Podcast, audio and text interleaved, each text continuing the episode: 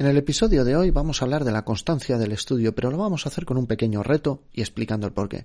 Hoy os reto a mejorar un 1%. Y como quiero que esta introducción sea un 1% más rápida, empezamos.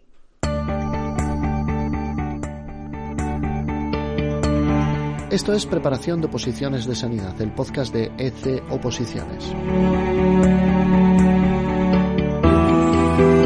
Episodio 316.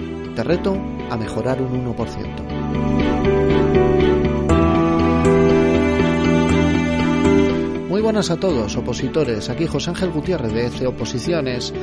En un momento que considero que para muchos de vosotros puede ser un pelín crítico y es el momento en el cual, cuando se suba este episodio, ya estaremos afrontando la segunda mitad de la cuesta de enero y estaremos afrontando las primeras decepciones de nuestros propósitos de año nuevo. Espero que no sea así.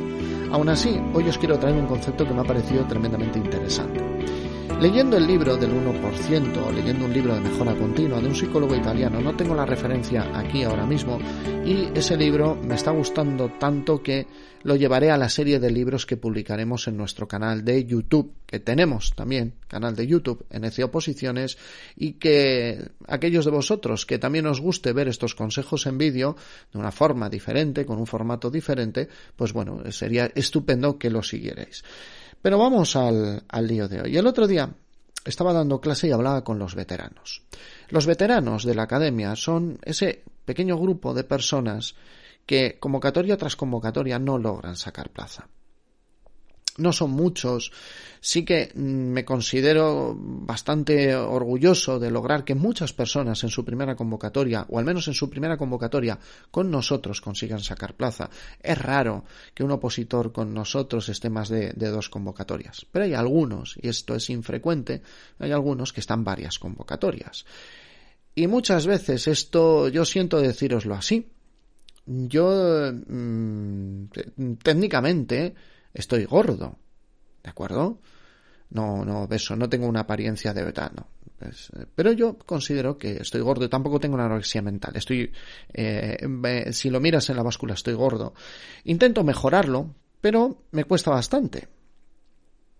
Y hablando con mi compañero de trabajo, mi, mi eh, pareja de trabajo, Chema, que siempre vamos emparejados, médico y enfermero en la UBI móvil, me dijo, mira, José Ángel, esto tú siempre estás, voy a hacer esto, voy a hacer... Hay algo que haces mal, que está en el fondo de todo, y ya os explicaré otro día qué es lo que estoy cambiando y que más o menos está empezando a dar resultado a pesar de ser duro, pero que se basa en la constancia. Y no es una dieta, es un cambio profundo de hábitos. Pero he tenido que llegar a la conciencia de que estoy haciendo algo mal, de que no tengo que hacer algo extraordinario, sino simplemente tengo que dejar de hacer cosas mal. El otro día hablaba de esto mismo con especialmente los veteranos de la clase. Hay algo que estamos haciendo mal. Y estos veteranos, muchos se quejaban que después de haber hecho su examen les cuesta un montón volver a estudiar. La realidad es que básicamente muchos de ellos no habían cogido un libro y habían hecho muy poco trabajo de estudio. Hablando con uno de ellos, dije, bueno, pues el al menos dedica 30 minutos de repaso al día. Y me dijo, 30 minutos, no es poco. Y dije, bueno, menos es nada. A partir de aquí me encontré con este libro que os hablaba. Lucas, si es que lo vais a oír ahora cacharreo, porque el libro lo tengo por aquí. No quería interrumpir tanto. El método del 1% de Luca Matsu, este señor, lógicamente, de Huelva no es. Un libro súper interesante, muy recomendable, lo tengo a la mitad. Y, este libro mm, llevaré un resumen, ya os digo, al canal de YouTube, porque me parece que son más visuales los resúmenes de libros en vídeo que, que en podcast, aunque si lo queréis en podcast me lo decís y también lo preparo en audio. Y puso varios ejemplos, pero me encantó uno. Me encantó uno de ellos que es el que os quiero traer al episodio de hoy. El que más me gustó es el dedicar un 1% del tiempo diario. Hay varias formas de mejorar un 1%. Pero dedicar un 1% de tiempo diario. Esos son 14 minutos. Es cierto que el día tiene unos 1400 minutos, más o menos. Y la verdad es que el concepto me pareció tremendamente atractivo. Ahora, os preguntaréis, ¿quieres decir que con 14 minutos al día puedo sacar plaza? No, no lo creo, ni de, ni de broma. Pero ya os he dicho, y lo dije en el episodio anterior, esto es una combinación de método, constancia y concentración. No creo que solo con 14 minutos y punto se consiga sacar una plaza, pero sí que creo que la forma de empezar a trabajar uno de los pilares más potentes, que es la constancia, lo mismo es necesario hacerlo así. La idea, la idea es que si dedicas esos 14 minutos de manera adecuada, pueden mantener un hábito listo para el momento del pistoletazo gordo de salida. Y aquí voy a ser muy sincero. La realidad es que son muy pocos los opositores que se preparan en sanidad, insisto, en sanidad, son muy pocos los opositores que dicen me voy a poner a estudiar ahora para que cuando salga la oposición ya lleve mucho tiempo trabajado en el estudio. La realidad es que la gente espera hasta más o menos el último momento. ¿Qué nos va a diferenciar esos 14 minutos al día? Que esos 14 minutos al día, y esto Nadie me lo va a poder discutir. Son tremendamente llevaderos. Todo el mundo tiene 14 minutos. Te los puedes quitar del WhatsApp. Te los puedes quitar de ver redes sociales. Te los puedes quitar hasta de dormir 14 minutos y no van a ningún lado. Pero te mantienen la constancia del hábito. Esa es la clave. Y tú mantienes conocimientos frescos en la cabeza. Vuelvo a repetir, este consejo es tremendamente útil para opositores veteranos. Para aquellos que estáis empezando, si os cuesta, van pasando, ya han pasado casi tres semanas desde que empezó el año, y os cuesta estudiar más de dos días seguidos, podéis empezar con 14 minutos, pero eso sí, seis o siete días, 14 minutos Queridos compañeros, opositores, estudiantes y demás mm, oyentes de este episodio, 14 minutos no generan una carga de trabajo tan gorda como para tener que descansar, como para tener que destinar uno o dos días de la semana a descansar. 14 minutos es un tiempo que lo podemos sacar de cualquier lado y nos permiten tener ese hábito, nos permite tener ese compromiso para que cuando llegue ese momento final en el que todo el mundo se pone a estudiar, tú ya tienes mucho más temario trabajado. Y te vas a poner en ese momento, todo el mundo se pone. Aproximadamente seis meses antes del examen se va a poner la mayor parte a más o menos estudiar, y ahí muchos van a tener que lidiar con conseguir un hábito. Los últimos dos meses es ya una debacle. La gente se encierra, hace cosas súper dramáticas. Vuelvo al principio. Es como el que dos semanas antes de la boda se tira tres, mm, o sea, se tira dos semanas a eh, caldos y, y, batidos con poca proteína, que tiene calorías, ¿eh? Bueno, ¿consigues un efecto? Sí, pero a la larga es mucho peor. Bueno, en oposiciones no hay efecto rebote, no te vuelves más tonto por estudiar a la última hora. Pero creo que todo el mundo entiende la analogía.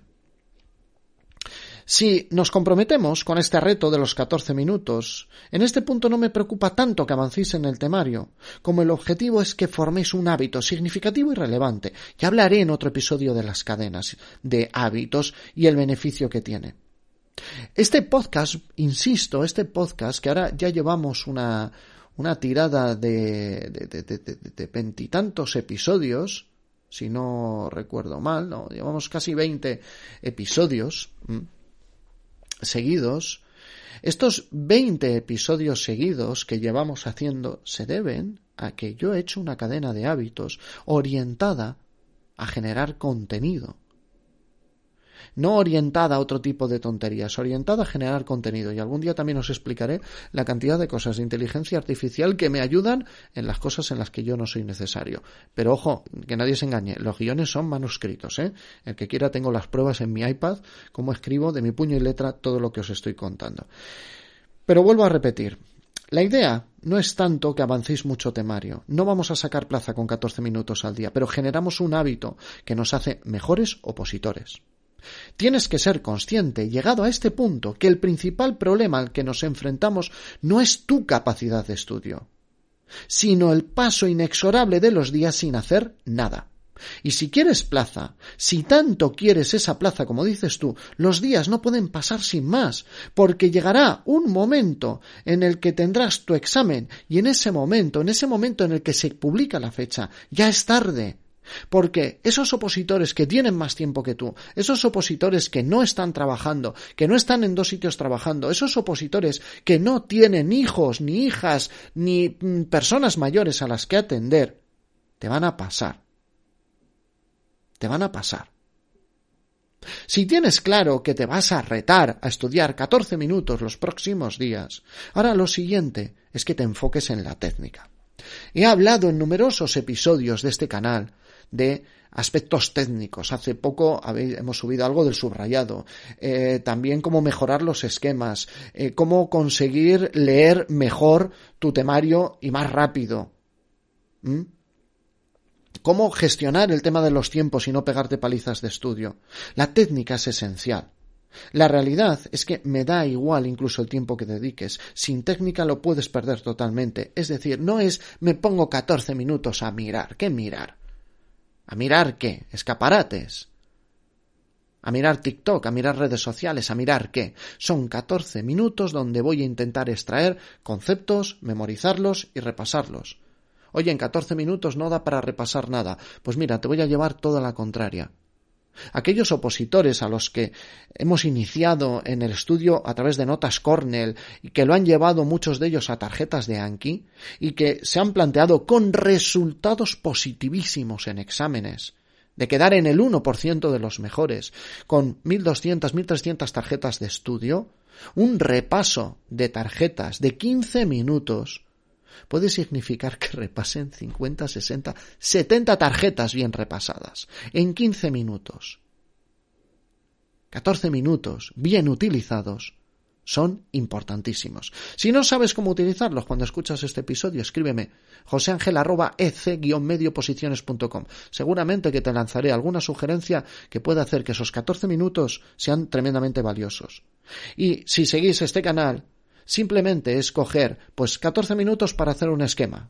veros el episodio de los esquemas reciente, cómo mejorar tus esquemas, el 310, y seguramente que los 14 minutos que dediquéis a hacer un esquema son unos 14 minutos valiosísimos. Pero recordad esas tres patas, técnica, constancia, concentración. Estamos trabajando la constancia. No me importa tanto que avancéis en el temario como que sean 14 minutos de estudio duro y cuando llevéis dos semanas, porque esto lo he vivido yo personalmente y este podcast es prueba de ello, cuando llevéis dos semanas sin fallar, a partir de ahí todo empieza a volverse muchísimo más fácil. Así que sin más, os lanzo el reto. ¿Os está costando poneros a estudiar? Marcaros 14 minutos de buen estudio de ahora en adelante. Id valorando semana a semana. Y habrá días en los que se pasa el día, se pasa el día y no he estudiado, ¡pum! 14 minutos lo sacas de nada.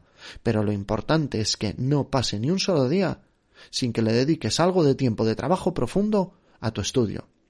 En esta parte, algunos detractores diréis, José Ángel, 14 minutos no se puede hacer trabajo profundo. Correcto, correcto, tienes toda la razón. Se puede hacer un buen trabajo, se puede emplear una buena técnica. Profundo, profundo vamos a necesitar más tiempo. Pero repito, este episodio es para aquellos a los que les está costando la constancia. Iba a decir constando, no, les está costando ser constantes.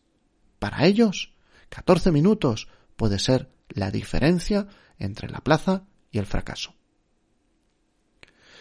Dicho esto, espero que este episodio os haya valido, os haya gustado y como siempre este es un canal temporal en vuestras vidas. Yo seguiré haciendo episodios, ya llevamos bueno, en el momento de grabarlo ya llevo seis años grabando podcast. En el momento de que vosotros lo escuchéis es un poquito más. Porque parte de la disciplina de grabación, os voy a confesar un pequeño secreto, es que en esos hábitos dedico un día a la semana a grabar dos episodios, porque habrá semanas que no pueda grabar, habrá semanas que tenga que dar muchas clases o tal vez esté de vacaciones. Pero de esta forma consigo que vosotros tengáis un canal recurrente de episodios de audio con consejos útiles y que, como es temporal, si le dais ahora una valoración de 5 estrellas en Apple Podcast, me gusta, en Ivos, Corazoncito, en Spotify, nos seguís en redes sociales o seguís nuestro canal de YouTube, conseguiréis que en un futuro, cuando tengáis la plaza y os dediquéis a escuchar cosas muchísimo más interesantes, con locutores mucho más elocuentes que yo, otras personas que están pasando por lo que vosotros ya habéis pasado y habéis triunfado puedan encontrar estos episodios y que les ayuden. Os agradezco enormemente el tiempo que habéis dedicado a escuchar este episodio y deseo de todo corazón que nos escuchemos la semana que viene. Así solo hasta que tengáis la plaza. Nos escuchamos en una semana.